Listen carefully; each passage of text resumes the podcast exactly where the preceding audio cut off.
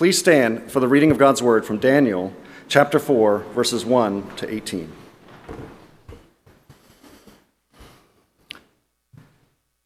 King Nebuchadnezzar, to all peoples, nations, and languages that dwell in all the earth. Peace be multiplied to you. It has seemed good to me to show the signs and wonders that the Most High God has done for me. How great are his signs, how mighty his wonders. His kingdom is an everlasting kingdom, and his dominion endures from generation to generation. I, Nebuchadnezzar, was at ease in my house and prospering in my palace. I saw a dream that made me afraid. As I lay in bed, that fancies, the fancies and the visions of my head alarmed me. So I made a decree that all the wise men of Babylon should be brought before me, and that they might make known to me the interpretation of the dream. Then the magicians, the enchanters, the Chaldeans, and the astrologers came in, and I told them the dream, but they could not make known to me its interpretation. At last, Daniel came in before me he who was named Belteshazzar, after the name of my God, and in whom is the spirit of the holy gods. And I told him the dream, saying, O Belteshazzar, chief of the magicians, because I know that the spirit of the holy gods is in you, and that no mystery is too difficult for you, tell me the visions of my dream that I saw and their interpretation. The visions of my head as I lay in bed were these I saw, and behold, a tree in the midst of the earth, and its height was great. The tree grew and became strong, and its top reached to heaven, and it was visible to the end of the whole earth. Its leaves were beautiful, and its fruit abundant, and in it was food for all. The beasts of the field found shade under it, and the birds of the heavens lived in its branches, and all flesh was fed from it. I saw in the visions of my head as I lay in bed, and behold, a watcher a holy one, came down from heaven. He proclaimed aloud and said thus Chop down the tree and lop off its branches, strip off its leaves, and scatter its fruit. Let the beast flee from under it and the birds from its branches. But leave the stump of its roots in the earth, bound with a band of iron and bronze, amid the tender grass of the field. Let him be wet with the dew of heaven let his portion be with the beasts in the grass of the earth.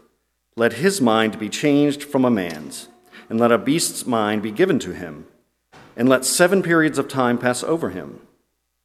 The sentence is by the decree of the watchers, the decision by the word of the holy ones, to the end that the living may know the most, that the Most High rules the kingdom of men and gives it to whom he will, and sets it over the lowliest of men. This dream I, King Nebuchadnezzar, saw, and you, O Belteshazzar, tell me the interpretation, because all the wise men of my kingdom are not able to make known to me the interpretation, but you are able, for the spirit of the holy gods is in you. The word of God for the people of God. God. You may be seated.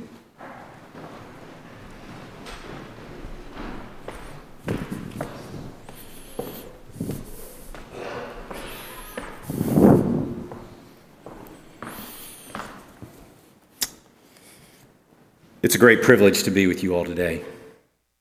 I raised my family in this church. My children, two of them at least, were baptized here. We moved in 2000, was ordained in this building in 2003. And probably the most consistent thing throughout all that is Greg Russell. you, you hear uh, your elder call you hard hearted and stubborn, and you go, man, he still knows me. How does he still know me? Uh, I am pleased uh, to be with you. You would think that as a visiting pastor, uh, the hardest thing to give up is the preaching, uh, to let somebody else preach for uh, the congregation that God has put under your care. But as a pastor, I can assure you that's not the hardest thing. The hardest thing for us is to give up praying uh, for our people. So, Travis, thank you for letting me pray for this congregation. you all are dear to me. I play this game in my mind often that if our lives were like Swiss cheese, if we were to remove one thing in our lives, what would our lives look like? Where would the holes be? and to imagine removing Christ the King Church Cambridge from my life. Uh, I just can't even picture it. And so to be back uh, and to preach to you today is a great privilege. So please pray with me as we turn to this text. Father in heaven, you know us. And as has been said from the very first words of this sermon, or this, this service rather, you pursue us. You make yourself known to us.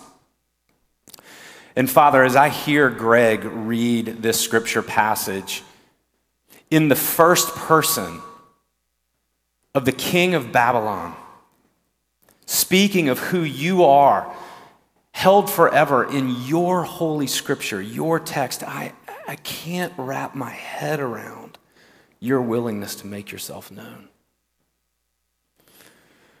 Father, I praise you for every woman and man in this congregation today.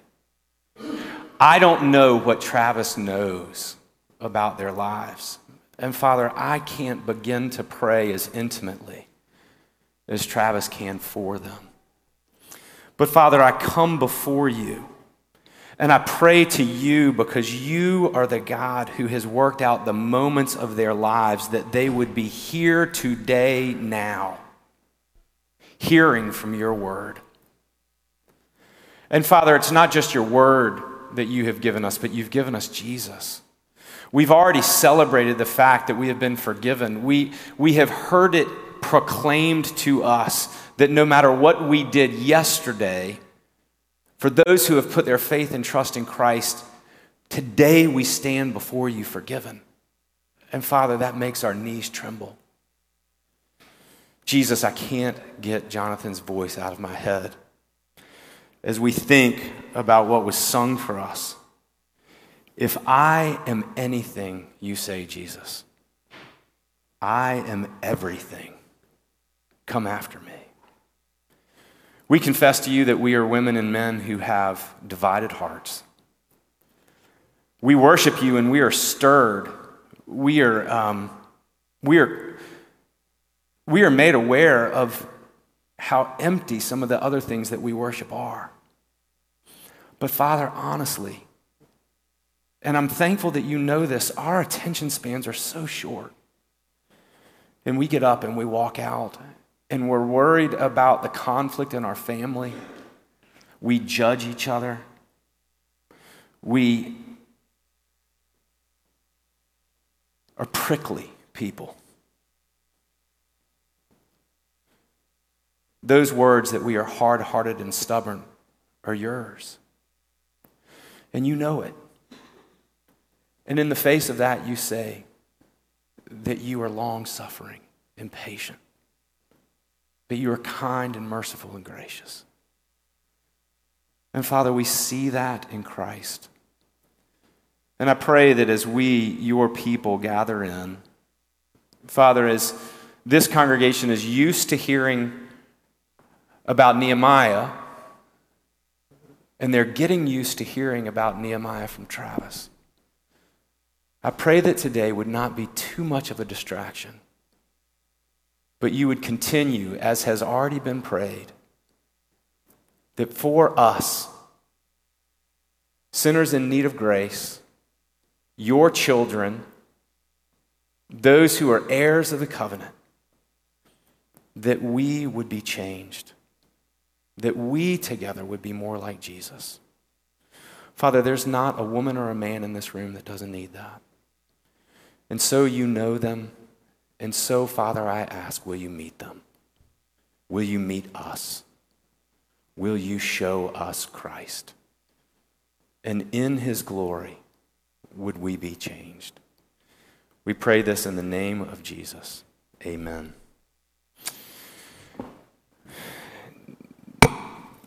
I like Travis's idea of going to Nehemiah. What a great text for you guys to be in in this transition of uh, time here at CTK. We also recognize a transition of time, same thing that you guys have gone through, COVID et al. And as we began to think about that transition in time, we began to think about what's going to draw us back out into our communities as the people of God, as the church of God. We began to look this last summer at why is God a covenant keeping God? Why does God make himself known as the God who makes covenant with human beings, right? This goes all the way back to Genesis 12, technically with Abraham, and God makes a covenant with Abraham, right? And he promises that covenant. When Moses goes to tell the people of Israel who are in Egypt that God is coming to rescue them, they say, Who is that God? And he says, It's the God of Abraham, the God of Isaac, and the God of Jacob. It's the God of your fathers that has made himself known to me. And we've been asking ourselves the question what does it mean that God is a covenant? keeping God. And if you turn to Genesis 12, you can see really quickly the reason that God is a covenant keeping God is actually for the blessing of the nations. Did you know that?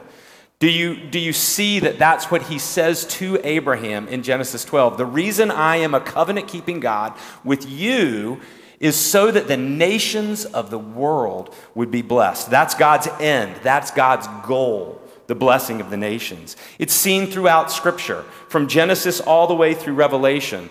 And this week, we're going to look at it as it is shown in exile. If you're not familiar with God's Scripture, don't worry about it.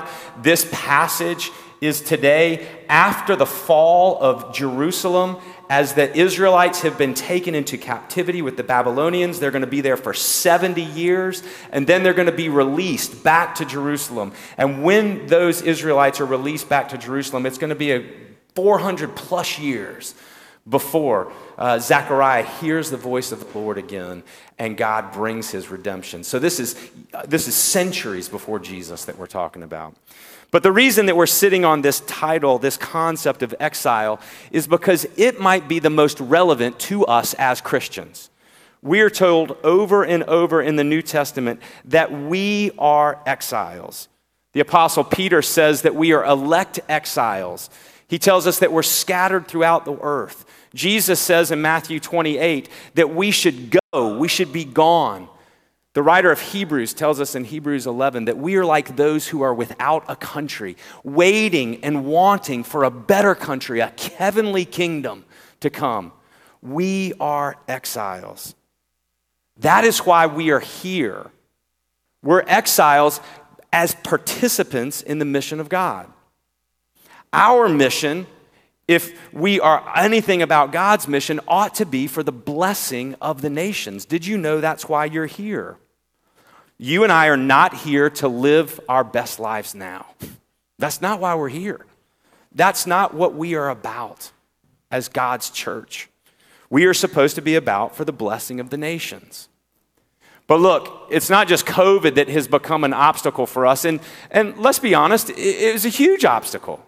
It was a huge obstacle from which we all retreated, from which we all wondered what's safe to do, what's not safe to do, from which we all began to think, you know, how do we get back into each other's lives, from which we all began to ask the question, how in the world are we going to relate together again? It's not just that, but it's the fear of being forgotten, right? It's this idea that, that death is there. In some senses, it became closer to us than we might have recognized before. But this passage today suggests that there might be more reason for why we don't embrace God's mission, that all of the nations of the earth would be blessed. To get at the heart of this, I want to ask you a question. So listen to this question, if you will.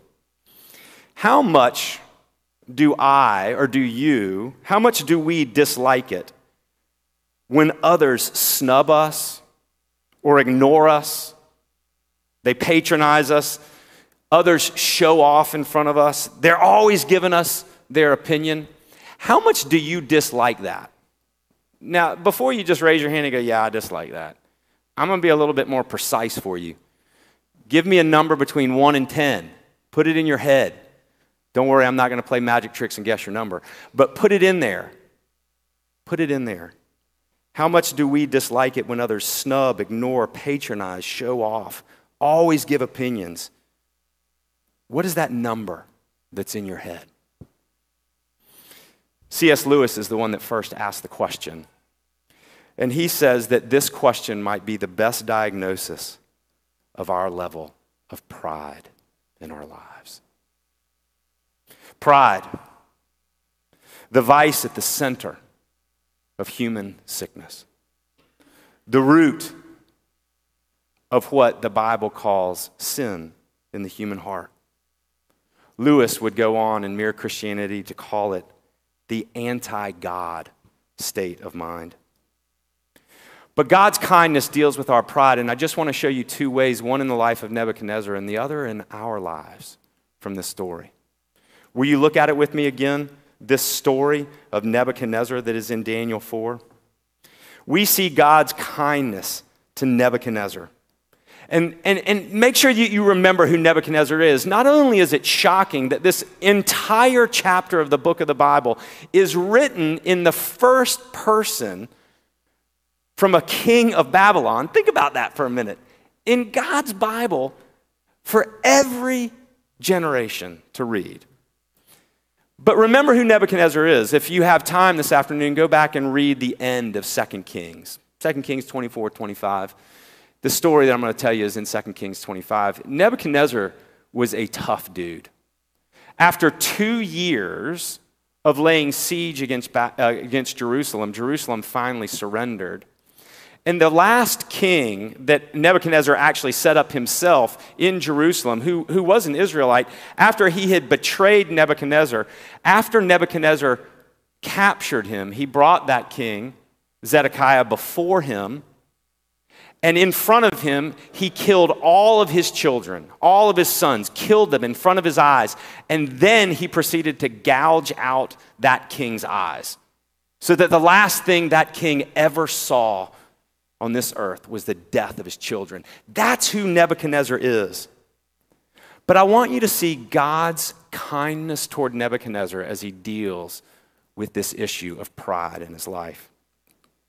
You, read, you heard what Greg read that Nebuchadnezzar had a dream, and he went to Daniel and he said, Explain the dream to me. And in verse 17 of that dream, again, it's chapter 4 of Daniel, but in verse 17, this is what the watcher said to him about that dream. The sentence is by decree of the watchers, the decision by the wor- word of the holy ones, and this is to the end. This is why the dream happened. To the end that the living may know that the Most High rules the kingdoms of men and gives it to whom he will and sets over it the lowliest of men. God's kindness to Nebuchadnezzar first comes in a dream, but it secondly comes from Daniel. And Greg didn't read these verses, so turn past verse 18 and turn to verse 19 and see that Daniel is the one who responds to King Nebuchadnezzar. Listen to how he does it. Then Daniel, whose name was Belteshazzar, was dismayed for a while, and his thoughts alarmed him. The king answered and said, Belteshazzar, let not the dream or the interpretation alarm you. But Belteshazzar answered and said, Daniel answered and said, My Lord, may the dream be for those who hate you. Now, wrap your head around that for a minute. Daniel, who is an Israelite, whose people have been crushed by this king, hear this dream, understanding its interpretation, and he looks at this king who is holding him captive, and he says, May this dream and its interpretation be for your enemies, not for you. Wrap your head around what it must have been like for Daniel to be able to say that to Belteshazzar. It is a shocker. He is concerned for the well being of the king. But that's not all that Daniel does for Nebuchadnezzar. Daniel tells the truth to Nebuchadnezzar. Look at verse 24 down here, if you will. Verse 24 says this Daniel is speaking, and he says, This is the interpretation, O king. Daniel could have lied, he could have hidden, he could have done anything to avoid being crushed by this king. But instead, he says, he says, It is a decree of the Most High which has come upon my Lord the King, that you shall be driven from among men, and your dwelling shall be with the beasts of the field. You shall be made to eat grass like an ox, and you shall be wet with the dew of heaven. And seven periods of time shall pass over to you till you know that the Most High rules the kingdom of men and gives it to whom he will. Sound familiar? Exactly what the watcher said. God is kind to Nebuchadnezzar with Daniel, who tells him the truth. And then, if that weren't enough, one more, look at verse 27 right there. Daniel speaking again Therefore, O king, let my counsel be acceptable to you. Break off your sins by practicing righteousness, and your iniquities by showing mercy to the oppressed, that there may be there may or may perhaps be a lengthening of your prosperity. Daniel pleads with King Nebuchadnezzar, who ought to be his arch enemy, that he would repent and that his prosperity would continue. This interaction between Nebuchadnezzar and Daniel just stops me. And I just think, how in the world is this the case? But then God, in his kindness, allows the event to happen. Verse 28 says this all this came upon King Nebuchadnezzar. At the end of 12 months, he was walking on the roof of the royal palace of Babylon, and the king answered and said, Is not this great Babylon, which I have built by my mighty power as a royal residence for the glory of my majesty? And while the words were still in the king's mouth, there fell a voice from heaven that said, O King Nebuchadnezzar, to you it has been spoken, the kingdom has departed from you.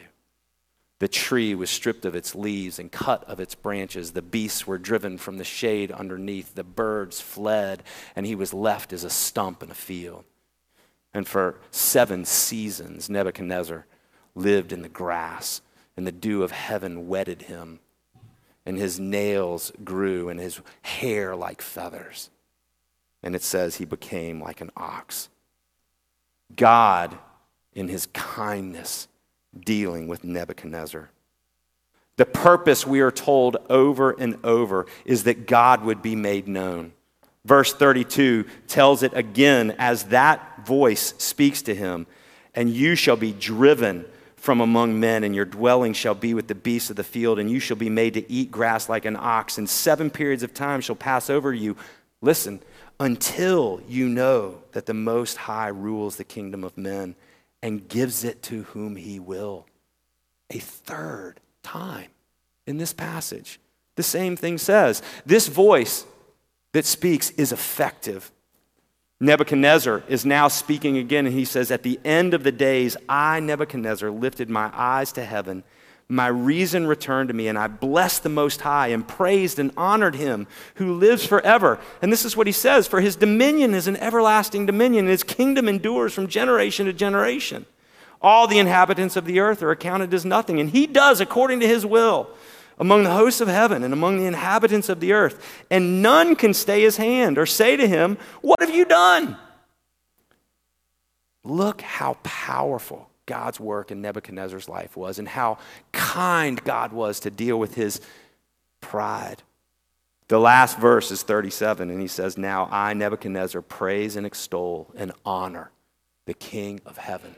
Do you hear this? Are you listening to what this Babylonian king has said? For all his works are right and his ways are just.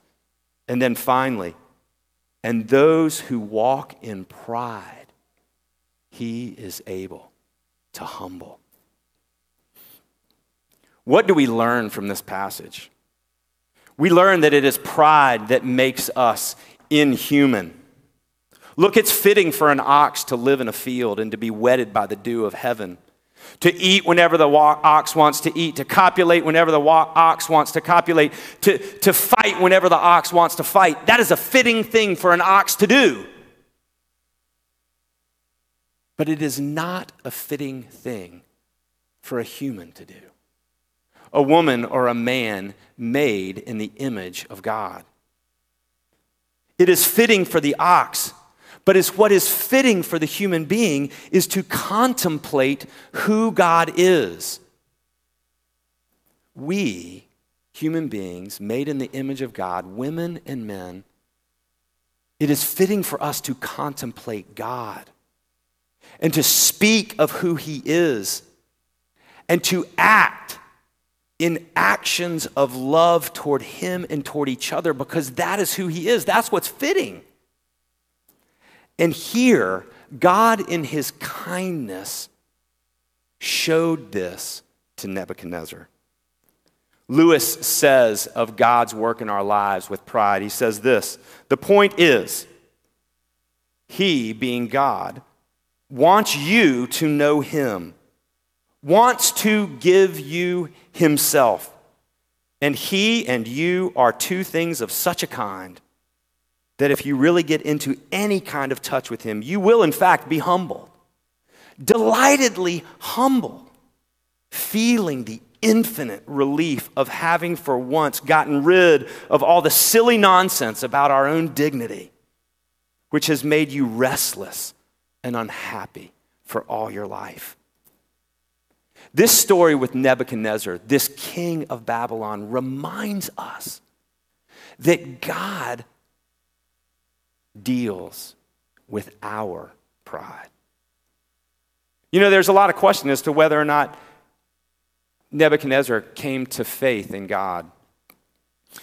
The question's hard because he actually never uses God's name. You know, in your Bibles, when you see capital L, capital O, capital R, capital D, that's Yahweh, right? You know that's God's personal name. That's how he reveals himself in covenant relationship with his people. And Nebuchadnezzar never uses that name.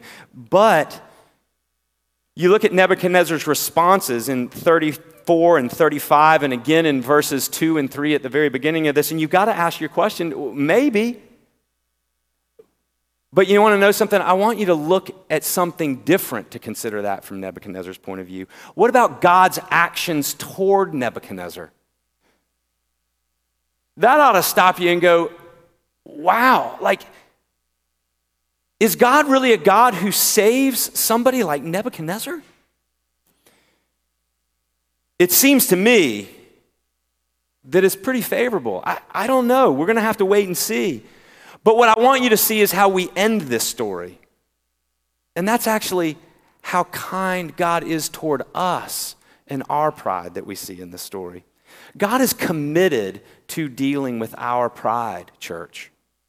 And again, if, if you're visiting today, if you're not a Christian, you might first identify yourself with Nebuchadnezzar, not because you've ever poked anybody's eyes out after you've killed their children. Don't get me wrong. I don't think any of that of any of you.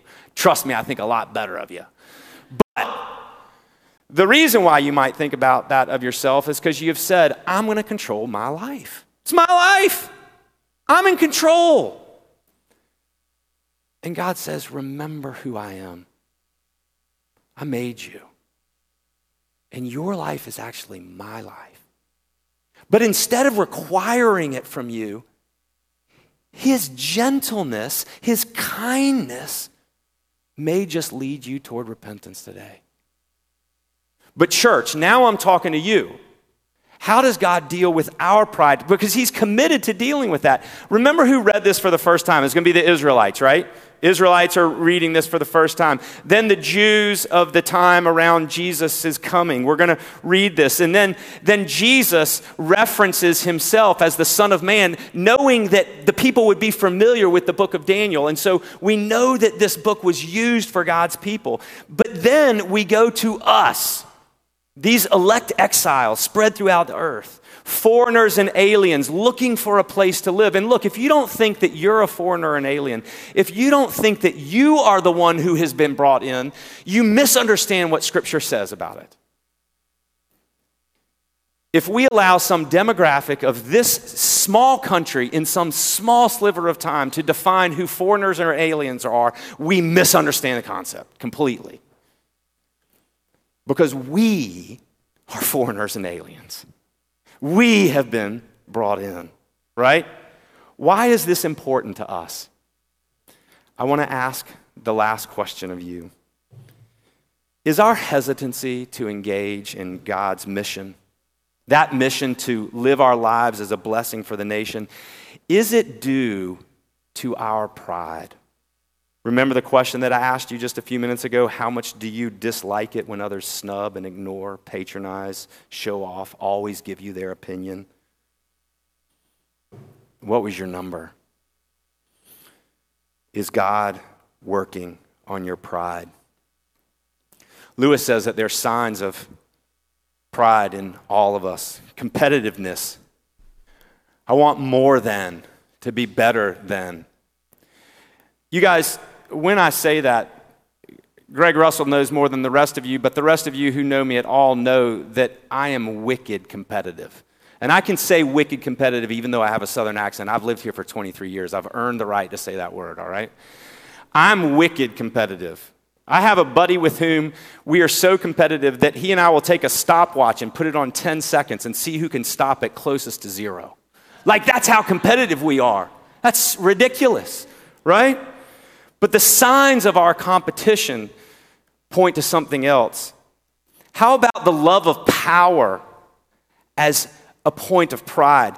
Your love of being able to move people's opinions. Lewis says that at the core, pride is always enmity. It's not just to be smart, but it's to be smarter than. It's not just to be rich, but to be richer than. It's not just to be successful, but to be more successful than. Does our pride, church, impede the mission of God? Lewis says that pride is the spiritual cancer that it eats up the very possibility of love or contentment or even common sense. Remind you of the ox in the field? Have you engaged in the, plural, the polarity of the world in which we live in such a way that you have lost common sense? You have said there are other ways to solve the problems of this world other than God. Church, God is dealing with our pride. Because in Daniel's life, you don't see these things. In place of competitiveness is compassion. In place of the love of power is the engagement of truth telling. In the place of enmity is actually his desiring the good for Nebuchadnezzar. And the question that we leave with is how do we become more like Daniel? That's a great question. Do you know what Daniel's name means? Some of you are probably named Daniel. Some of you have probably named children Daniel. What does it mean? God is my judge. Hmm. Hmm. Daniel was obviously humbled in the exile. Daniel saw God's hand in it and he trusted in God. Everything he knew about God pointed to the fact that God was the one who raises people up and takes kingdoms away from others. But is there more for that from you? Isn't there something else that you and I know that Daniel didn't know? Rack your head with me just for a minute. Isn't there another stump? Ah. The stump of Nebuchadnezzar isn't the only stump in Scripture. In fact, the writer of Isaiah said that there is a stump of Jesse from whom a shoot would come up as he prophesied the coming of the Messiah. This idea of the stump of Jesse, Jesse was King David's father, right? Jesse was who King David was before King David was not known. Jesse was the lowliest of the lowly. And from that lowly stump, the prophet Isaiah says, a shoot will come up. And it says of that shoot that the Spirit of the Lord will be on him, that the fear of the Lord would be his delight. We have defined fear of the Lord as an awe filled orientation toward God in all of life. Listen, I just said all of life. Your relationships with the people that you're in most conflict with. Does your understanding of God come into play there? But that this shoot would have the fear of the Lord as his delight. Isaiah 11 says that this shoot would judge the poor with righteousness and decide equity for the meek of the earth. And then this shoot is the one who is responsible for that famous verse that you all know and the lion shall lie down with the lamb. This proclamation of peace from this shoot, from the stump of Jesse.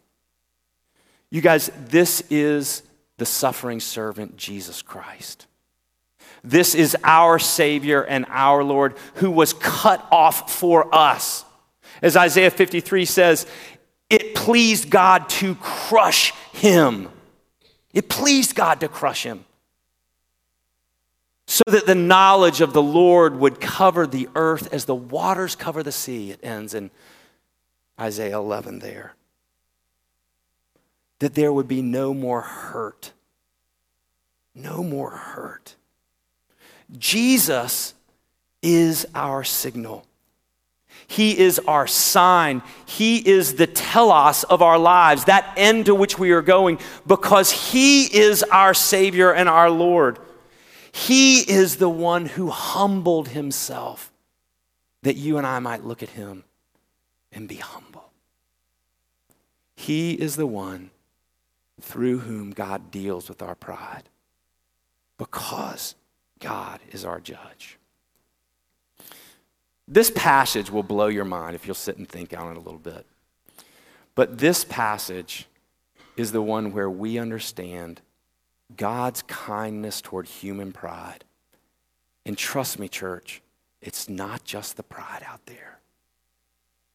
In fact, it is focused on the pride here so that we would be women and men who go out humbled, participating in the mission of God, that all the nations would be blessed.